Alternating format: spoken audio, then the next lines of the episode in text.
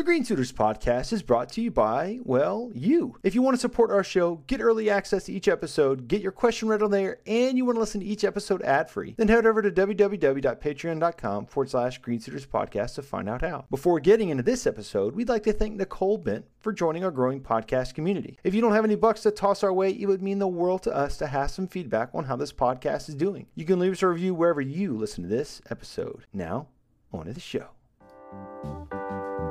Yay. Ladies and gentlemen, we're back. Here It's we a are. Patreon episode. That's right. Patron. Patron. It's it's a patron sponsored episode. So Too bad none of us like liked- our Too bad none of us liked the patron who gave us the question this week.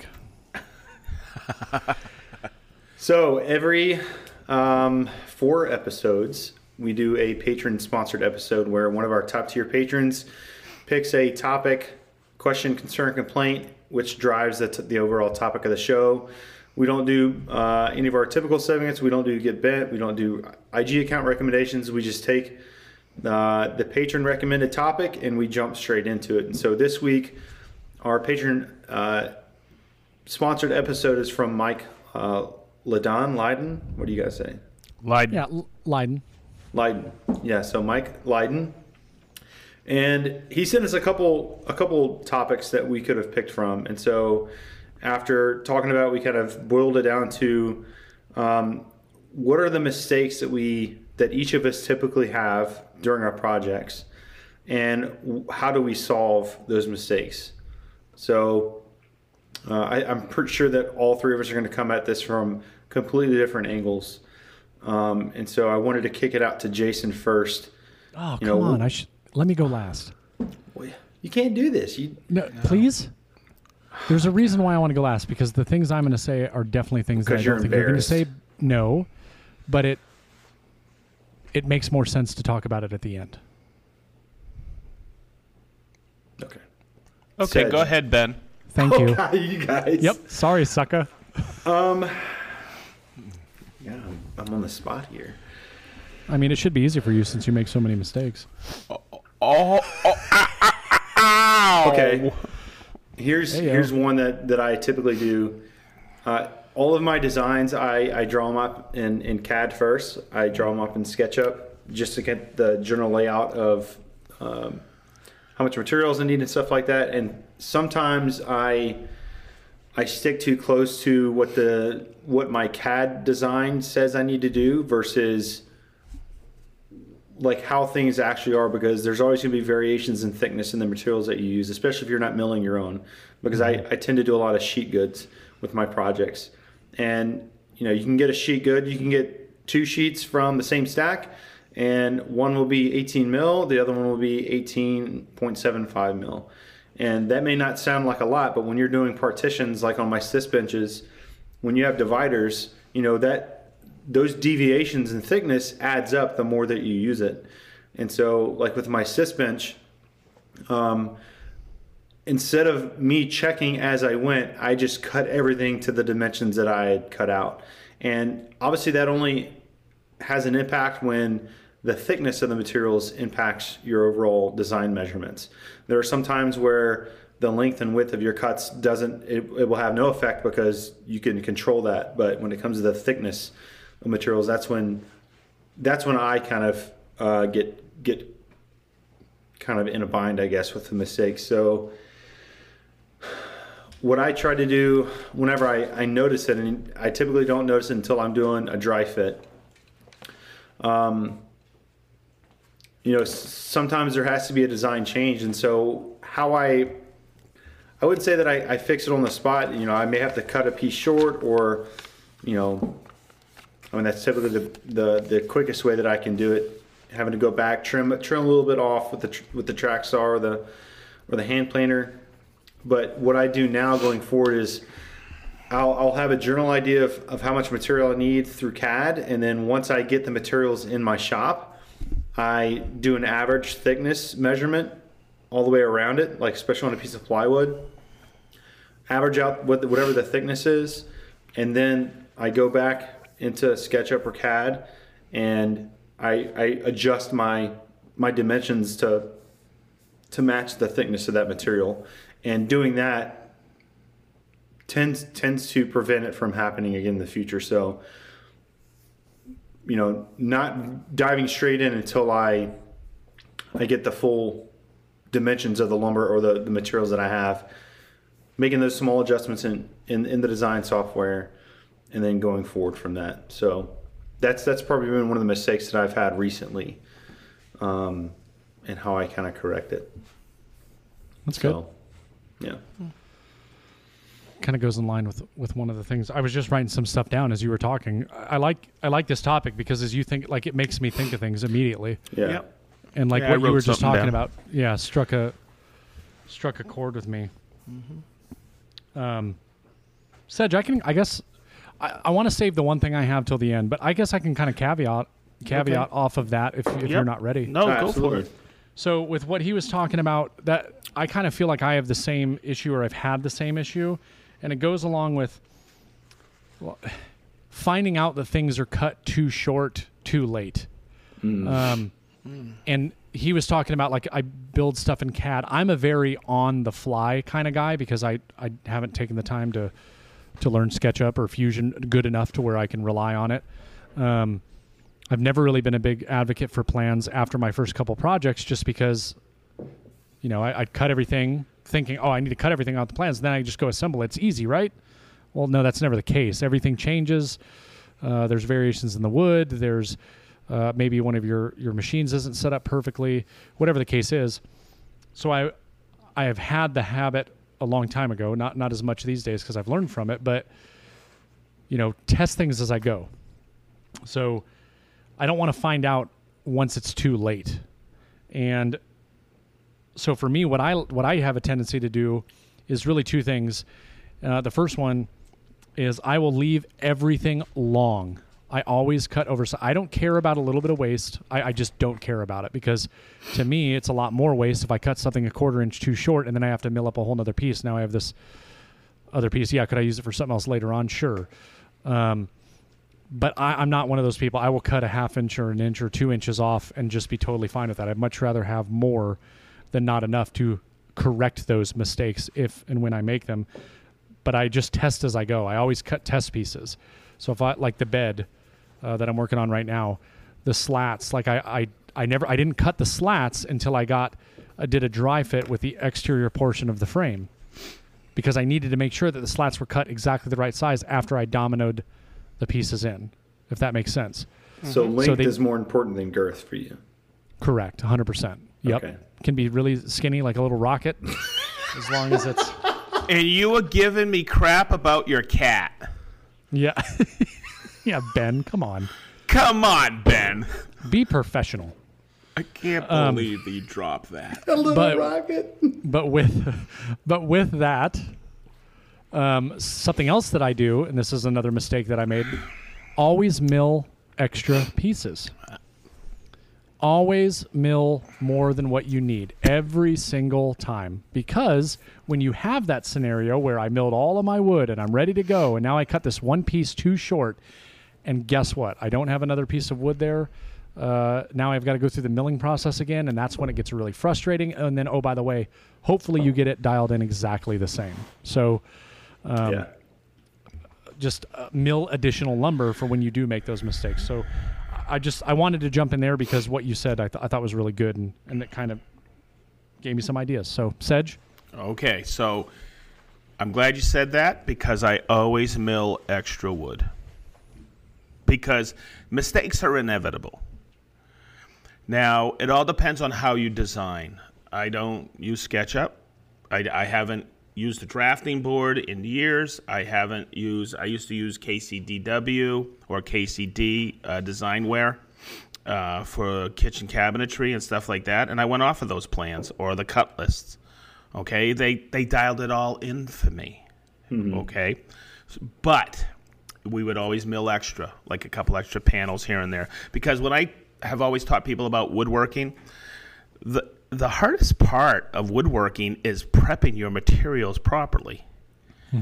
Okay, and making sure you have enough. And I mean, Ben, you said it. Uh, because of your CAD programs, you want to make sure you have enough wood Jason, you just said it. Have extra pieces ready because that's the tough part. And I'll tell you what, you want to talk about frustrating. It's when you have to go back and remill wood because that's the pain in the royal rump is getting all your materials ready. Okay, so the one thing I've learned is because now I'm just building for Marianne in my home now. Okay, is I draw it out. I just draw it out on a, a some uh, graph paper. But one thing I have learned to do, and I love doing this. Say I'm designing a small table or the mudroom. I get cardboard and I do full mock-ups. So Oh, wow. A, I get a great proportion in my head. And if it looks right, I go, okay, I get the height right, the width right, the depth right, okay? And when I do that, it's just, and I learned this from uh, uh, Ship's Carpenters, they used to mock everything up with door skins. Uh, and uh, it was really cool the way they templated everything. But I, it's just using uh, a hot glue and folding the cardboard, cutting it, curving it, and sometimes even bending it to get the design right in your head. Because and here's the other thing, I don't rush it. I don't rush the design on anything. I give things weeks of thought. I'm in no rush anymore. And I and I look at a piece like I'll have that cardboard mock-up. Jason, you know my mudroom? Mm-hmm. Yeah, I had that completely made out of cardboard. You know why? Cabinets You- and everything. All of it. I had it wow. all all mocked up in cardboard. Marianne's reading room was all mocked up. Because guess what? I knew it when she walked into those two rooms, she could have a change. Okay, and then when I Ah. look Yeah. at that, Did you bill her for the change order? no, come on, come on. But but what was cool about it? She goes, "Oh no, no, I like that, but could we do this?" And then I, come on, what's that cost? Absolutely nothing to get that cardboard. It's a razor knife and some hot glue, and it, it was a lot of fun doing that. And you know what? I think uh, when we Wait, finally so, do that, So would you would you f- like three dimensionally frame it out, or just absolutely. like a flat? Oh no, three dimensional. Wow. three dimensional. Now, when we I do the you know the bay window build, uh, I keep talking about. Marianne wants me to do. Yeah. I'm going to loft. I'm going to loft that. I'm going to rip uh, inch and a half some door skin or quarter inch or eighth inch uh, material, and hot glue it so I get a perfect template. I'll bring it out here. And that's one of the reasons I have this thin MDF on here. I'll draw it out and loft it up, and I'll, and I'll make. I'll probably scale it with cardboard so I get the proper dimensions. It sounds like a lot of extra work, but in the long run, it is. Yeah, it, it saves you. It's it's Oh. front end work, so you don't have to do anything on the back end. And you know, when it comes to mistakes, sometimes, sometimes those mistakes, I'll tell everybody. And, and my dad taught me this: uh, you always learn from your mistakes, as long as you learn. Yeah. And I think it's experience as you go through it to learn from your mistakes. You have to make mistakes, and you're gonna have to go back and correct them. Now, there's all kinds of ways of correcting things, and one of my mentors taught me always make sure you have some epoxy. Back then, it was Bondo, and you could fix anything. And he taught me how to uh, faux paint and grain wood um, with you know just typical artist colors. Mm-hmm. And there's sometimes I would walk in and I go, man, that desk is beautiful. And he says, yeah, but half of that top is Bondo. Yeah. you couldn't tell because he was that good. And there's also if you have mistakes in finishing, those are tough to correct. okay, so you gotta do a lot of for if, if it's a finishing mistake. I'll tell you right now, most mistakes in finishing is your lack of proper preparation of the surface. So never skip through your grits of sanding, and I never sand over 180 grit on raw wood. It's ever. 80 to 180 directly, correct? Yeah, I go. I go. My process is depends on what I'm doing, but if it's plywood, okay, and I'm getting ready to max, I'm going 120, 150, maybe 180, but that's it, and then I'm spraying or laying down my finish, you, because you lose absorption and claw of your finish if you don't do that. I think we talked about that already in one of the podcasts, but A little bit. I like Yeah. to start with 40 and then just jump to 180. yeah, that's good, man. Yeah. I just me- like to sand for hours. You know, Yeah. Yeah. I go from 80 to, to 320. That's how I get that. That's how I get the a- rustic look. That's a lot of questions I get is sanding questions and grit questions and Well, I'm just here, like and that's a that's a have we covered that yet? No, I think we could. No, we but could I, I want to ask a question about that because I, I think that's a common. The other day. I think that's a common mistake that people make. Um, and I know that you've seen this, uh, and at some point, you know, in your woodworking journey there, Sedge, uh, I've probably experienced it yourself. But what if somebody gets into a project and they get a bunch of swirl marks, and they're all the way up at their last grit? Like, what are some things that you can do? I'm totally thinking of this because of what you just said, mm-hmm. and I know that you're the, the right guy to answer this question. Mm-hmm. But if somebody got all the way to let's just say 180, mm-hmm. that was their their final grit, and they, you know, they they take a light and they look at it, or they maybe they put some mineral spirits on, and they realize they still have a bunch of swirl marks or pigtails or whatever you want to call them. How would you go about fixing that? Oh, so Turn, say turn you're the at, light off. Yep, walk turn it- away. so let's just say they stopped at 180. You know what I would do? I drop down to 120. Okay. But here's the reason a lot of people get swirl marks is they don't wipe off their um, surface in between grits. Okay? Because if you sand with 120 and then you throw on a, a, a piece of uh, 150, okay, and you don't wipe grits, you say, oh, yeah, yeah, okay, you just jump to the 150. There's some 120 grit that's on there, and it's going to grind into that wood or surface, Yeah. whatever you're sanding. Yeah. And then you got to wipe in between that grit. A lot of people don't do that. Yeah. Right. So I always say that. Now, the other thing, and I'll bring it around to Festool, you have too much suction on that dust extractor Yep. turn the suction down. You're grinding too much. Let the sander float on there, and that's why there's very suction, variable suction on Festool's uh, um, dust extractors. Now, I, I'll I'll tell you what. The other thing you got to do too is you got to really look at that surface with a good light, a raking light. Uh, if you want it completely uh, swirl free. So I'll always say drop down two grits and then sand back through the progression again I've got and I've wipe another- between grits. I've, I like that. Uh, the white between grits. That's something I didn't do for a long time, uh, and now I try to make a habit to do it just real quick too, with you know something that evaporates quickly. But, um, oh, what was I going to ask? I don't. I Um, don't use anything like mineral spirits or anything. I just use a cotton rag. Just a- yeah, just to old wipe it off T-shirt, to just, just to wipe it off, just to to brush get it the grit off. Yeah, and that's why Jason in my shop I have all those uh, you know those uh, bench brushes. Mm-hmm. I brush it off and then wipe it with a cotton rag. Yeah. Well, I wanted to ask another question. Like, what do you guys think? It, thinking of the mistakes that you have made or make, or Mm-hmm. ones maybe that you make more often than others. Uh, and Ben, I'm going to throw this to you first. What do you think is the leading cause of the mistakes that you make in your shop? Uh, distraction. Like what? like if i'm uh, if i'm a, if i feel rushed or if i'm like getting close to like a deadline like today this is a really good one.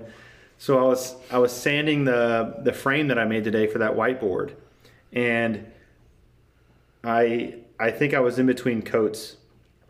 And i was setting it like man this is taking forever. And i just i just picked up a pack of Abranet first time i'd ever used it like, man, this is kind of taking a long time. And so I look at the disc end and there's no pad on it. just just Velcro. That's ah. it. You know, but it's Sedge, because why why do we have him on this podcast? By the way, that happens so much.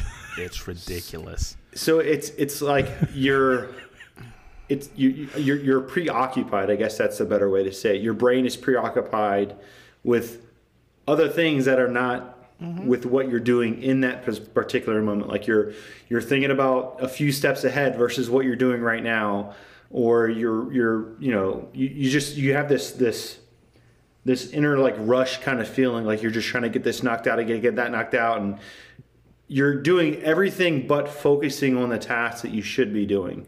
And for me in my uh, shop, like that's 99 out of 100 times, that's where my mistakes creep in.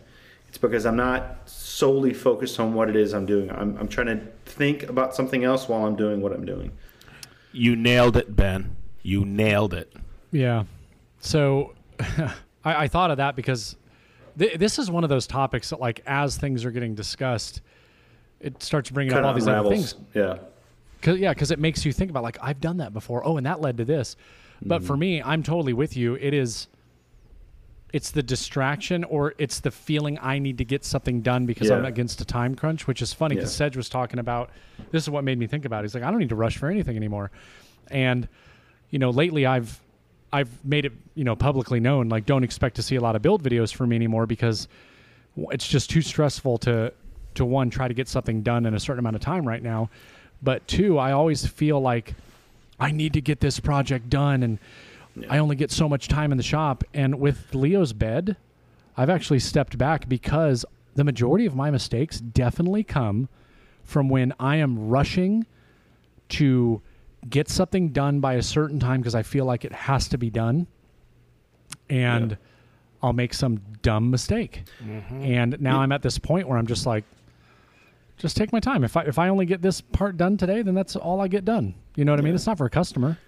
You know, I, think that it's it's probably more beneficial for, and I don't mean to, to dive off too much on a tangent about content, but I would think that it would it would be more beneficial because I, I I felt the same way about you, Jason, where it's like, okay, I got to get this, done, I got this done. Like, I'm not enjoying it at that point. Now I'm feeling pressured and stressed to do it, and that that is not the point or reason why I started doing this.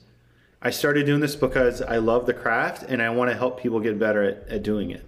Mm-hmm. And so when it Right. starts to, to feel like it's this job and you start to feel pressured and stressed and like, oh, I've got to do this and I got to do that, like, you know, you were just talking about how much more enjoyable it is for you to just build the mm-hmm. bed versus trying to make content about it. And it made me think that it would probably be more beneficial for you to just focus on making the build and learning something from that and then making content about one specific thing that you learned from that project versus you showing them how to make a bed. Hundred percent. You know what I'm saying? And I, I, I think that that is just you know, yeah, I- I think it's more beneficial for the, for your audience and for you. Go ahead, Sedge. I tell everybody if you love woodworking, keep loving it. If it becomes stressful, shut off the lights, shut off your power, go inside, go do something else. Yeah, Relax. This is an amazing trade. A lot of people do it for a hobby. Um, it's just, I love woodworking. I always have. And anytime I've uh, been overwhelmed, and my business partner in the cabinet shop, his name is Mike Zeisler. Mikey, I call him. Actually, I call him the Snag Fairy. And uh, it, Weird. it, no, what was really cool was he, when we got stressed, I go, we're out of here. It might be one in the morning. And that's when mistakes happen. yeah, You know, when we're finishing at that time sometimes, 12, 1 o'clock in the morning, and I go, Mikey, shut down now, close the bay doors. Tomorrow's another day. yeah, Okay, we loved woodworking. We loved building for people. And now, like I said earlier, I'm in no rush for anything. But sometimes you walk out in that shop and you do get overwhelmed. I, that's the best advice I can say. Like, Ben, that's why I said you nailed it. yeah, Because it's always the rush, you get overwhelmed, and you get distracted. yeah. Walk So- away. Go do something else. And you actually said this in your stories today, Ben. I was really happy you said this. You're you're working your tail off right now to get all your uh, papers in and everything, but you walked out in the shop to take a break. Yeah, and that's like it is. I like I love doing that, and it's I was w- w- it, that topic came up in my class this afternoon, where you know our professor was saying like you know what do you guys do to release stress, all this other stuff, and I'm like I set a timer on my watch for 15 minutes, and I come down and I, I just do something creative, or I clean you know something productive, that's not sitting in front of a computer researching, typing, um, all this other stuff, but sometimes that 15 minutes turns into three or four hours, so it's it's a double edged sword. Right. And, and sometimes I do go do a chore in the house. Yeah, yeah. You know, and just to something clear- to break that. Yeah, Yeah, it, I mean, it sounds funny. I'll go fold a load of laundry.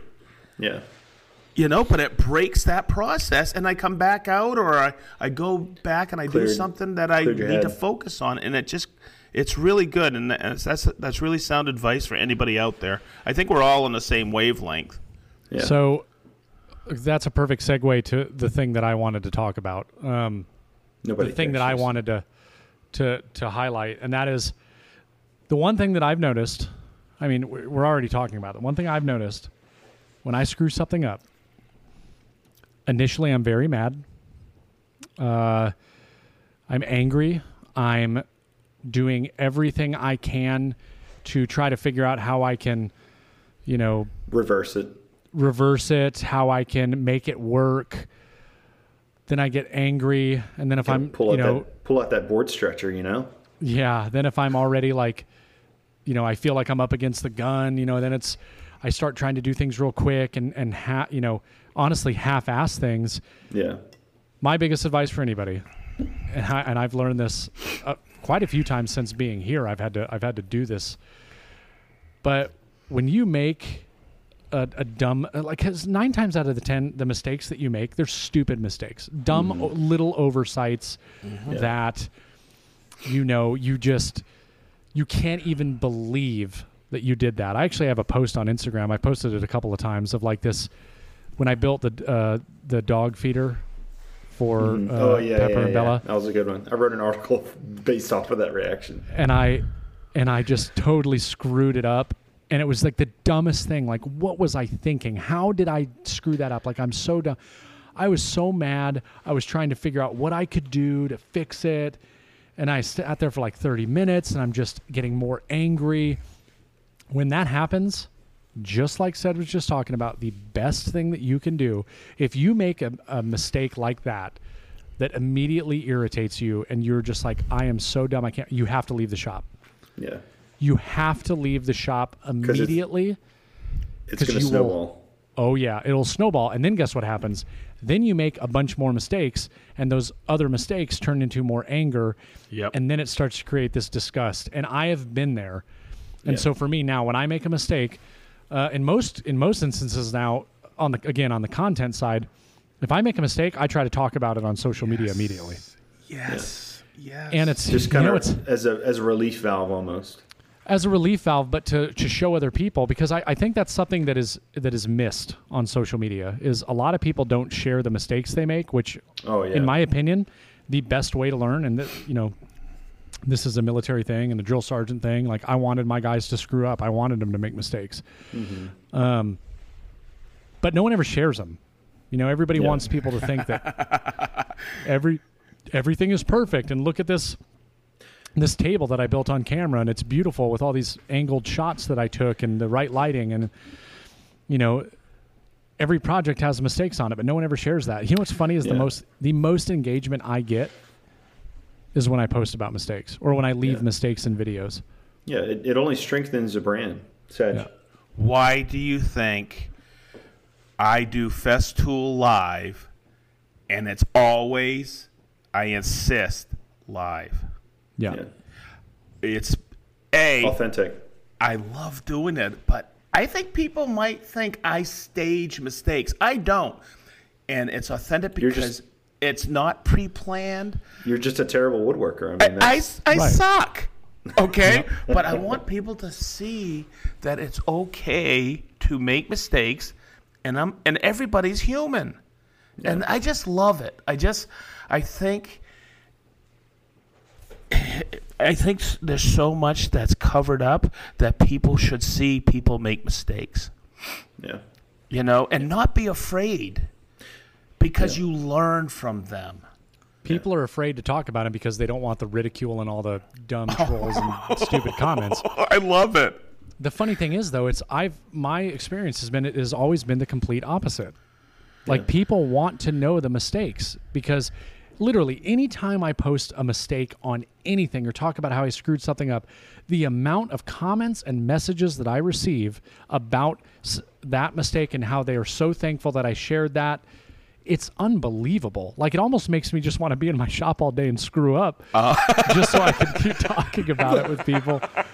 Like Guys, I nailed my hand to my brush. Look at that. look what I Who did. that? You know. You don't want to do this, but guess what? I'm not perfect. Oh my god. I'm serious though. It's so valuable. Like I I think people are afraid to show they make mistakes, and that's what I've learned. absolutely. Um, Well, I, I think people's ego gets in the way. You know. Yeah. yeah, I think you're right. I'm on YouTube. I'm a professional woodworker. I don't make mistakes. Oh God. Well, they, they think that As it's gonna silly as hurt- that sounds, that's what some of them think.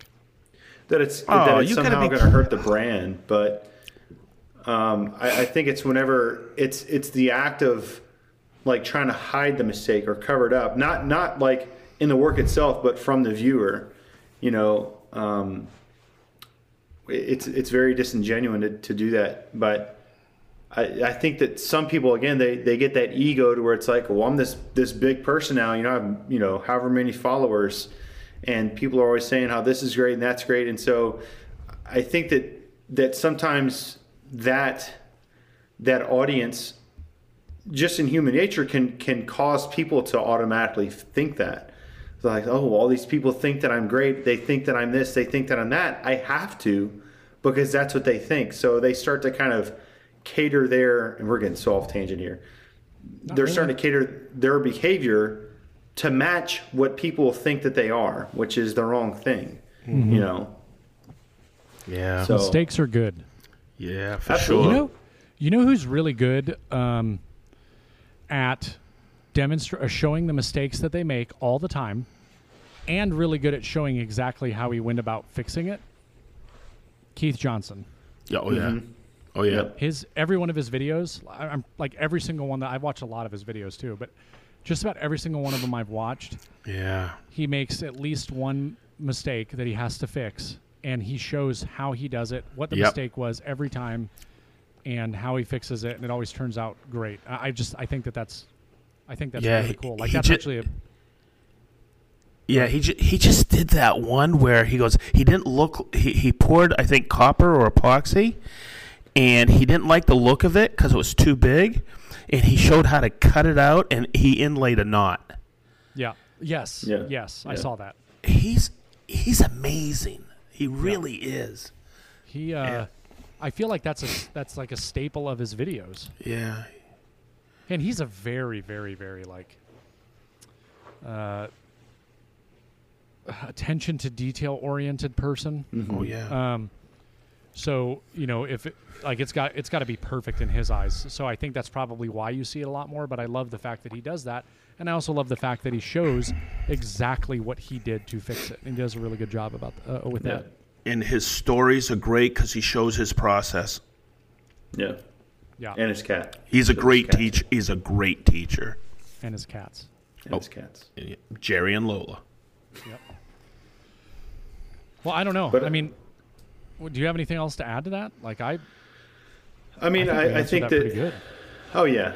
Um, I mean, I don't. I mean, it was kind of hard to tell if Mike wanted us to go technical with it, which I don't think that he did. You know, I think it's really important to to again to to step back when you do make those mistakes, so that you don't blow a gasket. You kind of relieve that pressure or that you know. Um, I think it's more important to understand uh, how the mistake happened versus. I mean, knowing how to correct it is obviously important too, but going back and saying, okay, why did this happen? Is it because of uh, you know my skill just wasn't you know as proficient as it needs to be, or did I make a, a misstep in the process?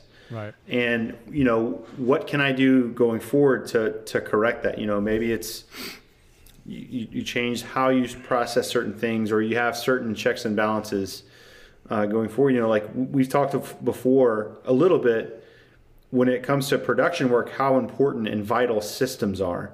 And whether you're doing this as a professional or doing this as a hobbyist, you still need you still need systems because systems prevent mistakes from happening. And you know, again, always always kind of take a step back from that mistake and say, okay, why did this happen? Because you could, you know, like said you were talking earlier about with sanding, you know, the that my first instinct was was suction power as to why you get swirl marks. You know, it, it you could have um, debris between the the face of your sander and the pad Uh-huh, or the paper. Transfer. You could have something inside of there. Yeah. So it's okay. Do I need, to check the paper? I need to check my suction. You know, I need to check this, check that.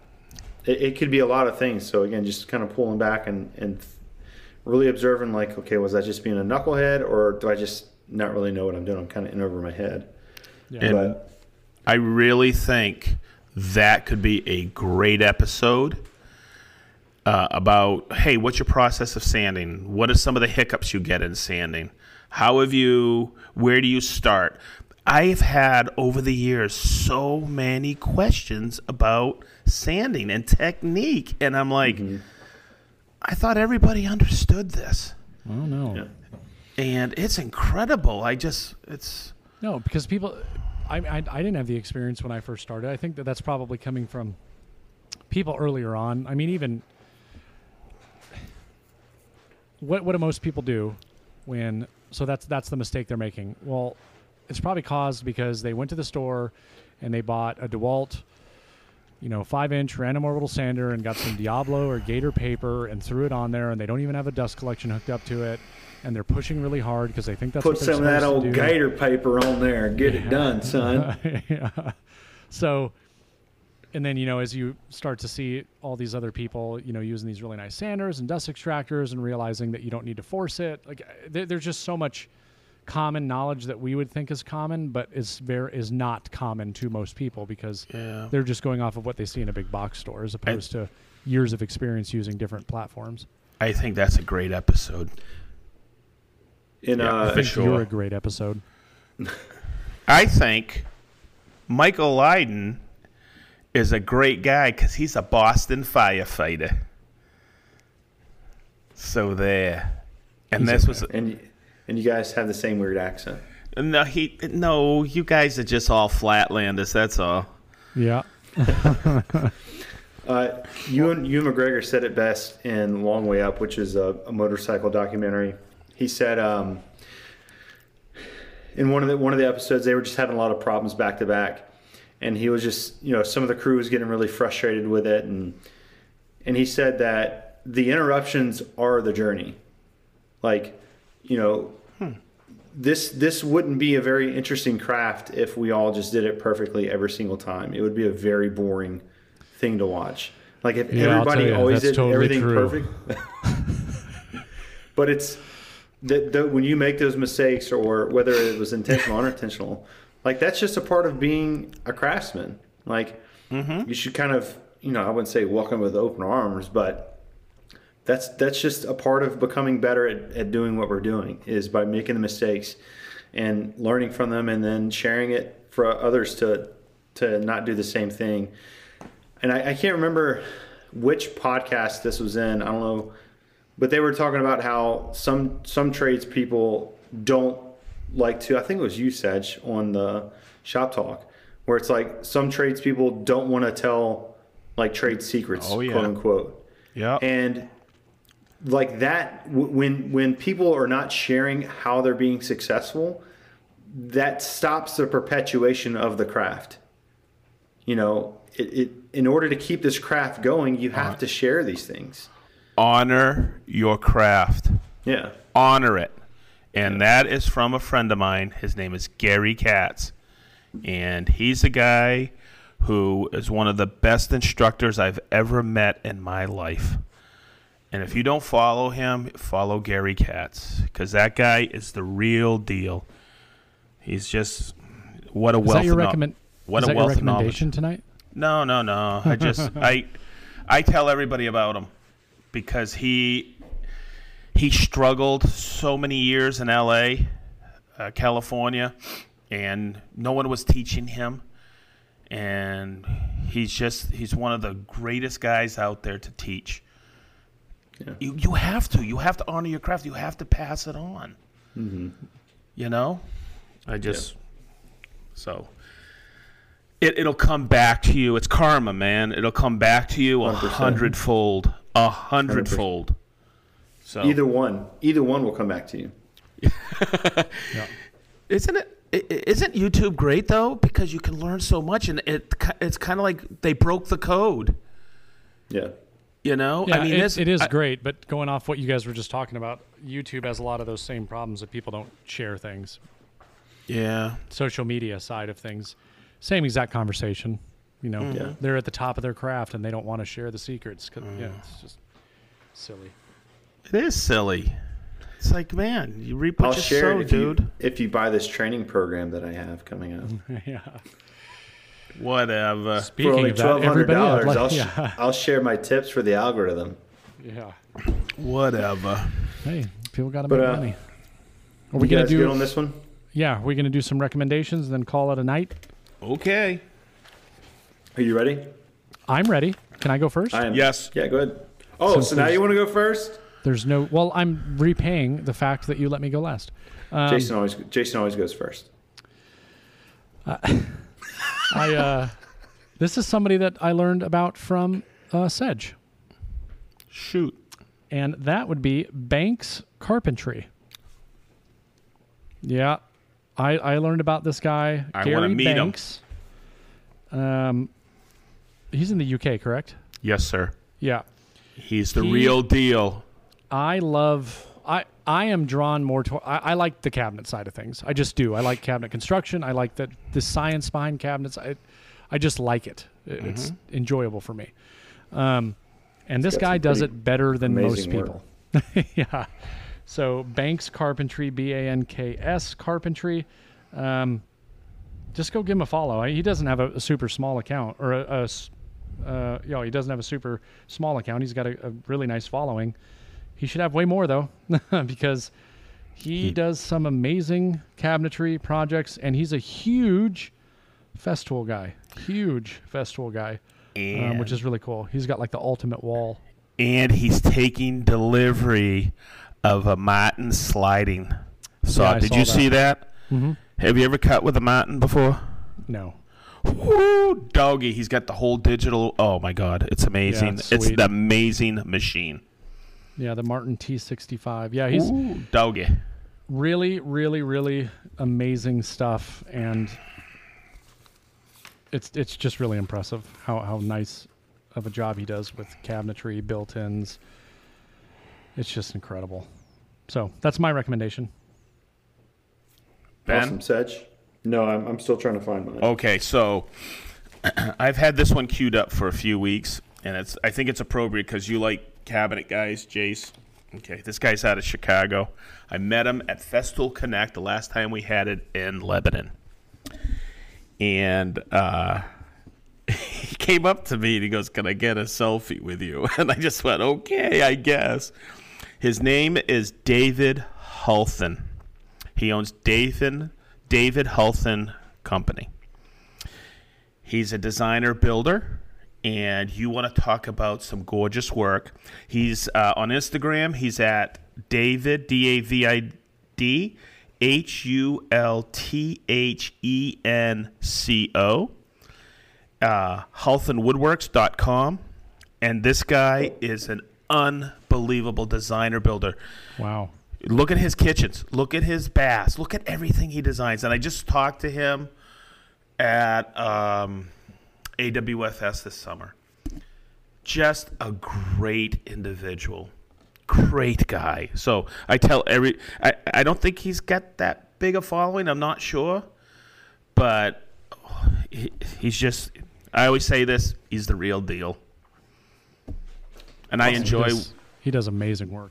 unbelievable. Yeah, great. Oh, great website too. Yeah, so that's my that's my follow for the week. Ben, you're up. This week, it's uh, Ben Butler from Benjamin Butler Company. Um, he he's uh, just a wealth of knowledge, and you know, sorry, my cat's going off. Um, but I I knew Ben from my old uh, account, May Designs, and uh, just he's always sharing tips on on how to just you know basic things uh, that really help out the community. Um, and he's just he's just kind of perpetually like pumping out content. You know, somebody that just the guy hustles when it comes to sharing content and woodworking and stuff like that. And there have been many times where I posted it in a story, like just having difficulty with something, and like he was one of the first ones to kind of comment back and say, "Oh, you got to do this, this, and this," and so just somebody that that's always helping me out. So Benjamin Butler Company. Yeah, I used to see a lot of his posts. I haven't seen as many lately. It seems like he is uh, taking a little bit of a hiatus, but uh, him and I have talking or talked many, many times. His good stuff. Yeah, but he, But- he's definitely got a lot of helpful stuff on his Oh yeah. Oh, this page. another kitty cat. How many kitty cats do you got? Uh, Seventeen. Wow. Hey Ben, when you listen to uh, the recordings, my neighbor's German Shepherd is out there because it's a little late, and I hopefully it isn't coming through on my recording because that dog can back. I haven't heard Right, it I at all. I You haven't? it, yeah. Okay. Hopefully my mic doesn't pick it up. Well, Well, boys, wow. What episode was this? Fourteen. 14. Wow. We're knocking them out. halfway to hundred. That was that was another fun one, man. I like hanging with you guys, and hopefully everybody likes hanging with us too. Yeah, The, ne- absolutely. the next one's page, uh, audience questions. I can't wait. Oh, I like for these sure. episodes the most. Yeah, Yeah. me too. Um, well, before we close it out, just wanted to sit, again thank Mike for um, for submitting a topic for the show, and also thank you for being one of our top patrons. Um, again, this is something we do every every four episodes. We uh, reach out to one of our our top tier patrons. They submit any. It could be anything that they want to talk about. If they wanted to talk about grass growing, we can just sit here and just talk about grass growing. Man, I used to grow a lot of grass in Maine. Yeah. Oh, Not that kind of grass edge. did that Not come kind of out? I'm sorry. And not that kind of stuff. But no, thanks, Mikey, uh, so much for submitting the topic. Next week will be the community questions. And again, we're going to be going to our patrons to submit questions to help drive the show. And also, all of our uh, social media followings will be asking the general public as well. Uh, and I want to say that by the time this comes out, it'll be the next week will be the um, the patron call with the three of us and all of our patrons. So if you want to come sit in on that, beers with the Dis- boys, December Beers with the 17th. boys. December seventeenth at eight p.m. Uh, it will be uh, a Zoom call send out. So we look really forward to, to seeing everybody there, and we hope to see you there as well. We didn't even do this in the last episode. I totally forgot about it. Jason, where can everybody find you? BenceWoodworking.com. Sedge, where can we find you? Uh, SedgeTool.com. Uh, SedgeTool on YouTube. Uh, SedgeTool on Twitter. Facebook. TikTok. MySpace, OnlyFans, Hey now, Tinder. Tinder, Bumble. Okay, and also, fish. also, I'll give a shout out to Festool Live, Festool Shop Talk, and at Festool Sedge on IG. and you can find me, Ben Marshall Designs, on YouTube and Instagram, and MarshallDesignWorks.com. And I want to say one more thing, guys, not to right, see you guys later, prolong bye. it. Is just hey everybody, thank you for listening to Green Suiters podcast. Absolutely. If you like it, please give us a review. Please rate us. We really, really appreciate it. Helps keep us going. Yep. Yeah, especially if you're if you're listening to this on on our free feeds. Um, we understand that not everybody has the the coin to toss our way, and if you can't, then please just leave a review. It's free. It doesn't cost you anything, and it helps us out. So But become a patron so I don't have to sell my private jet. Thank you. Oh my God, I'm still trying to get a pick a maca. all right, thanks guys. We'll Thanks, see you on the next everybody. Thank you. Hey, this is Ben, co host and editor of the Green Suiters podcast. This episode is over, but if you want to hear more topics like this and you want to be a part of our conversation, head over to patreon.com forward slash Green Suiters podcast for early access to each show. If you're listening to this on free feeds, be sure to leave us a review wherever you listen to podcasts. Thanks for listening, and we'll see you in the next episode.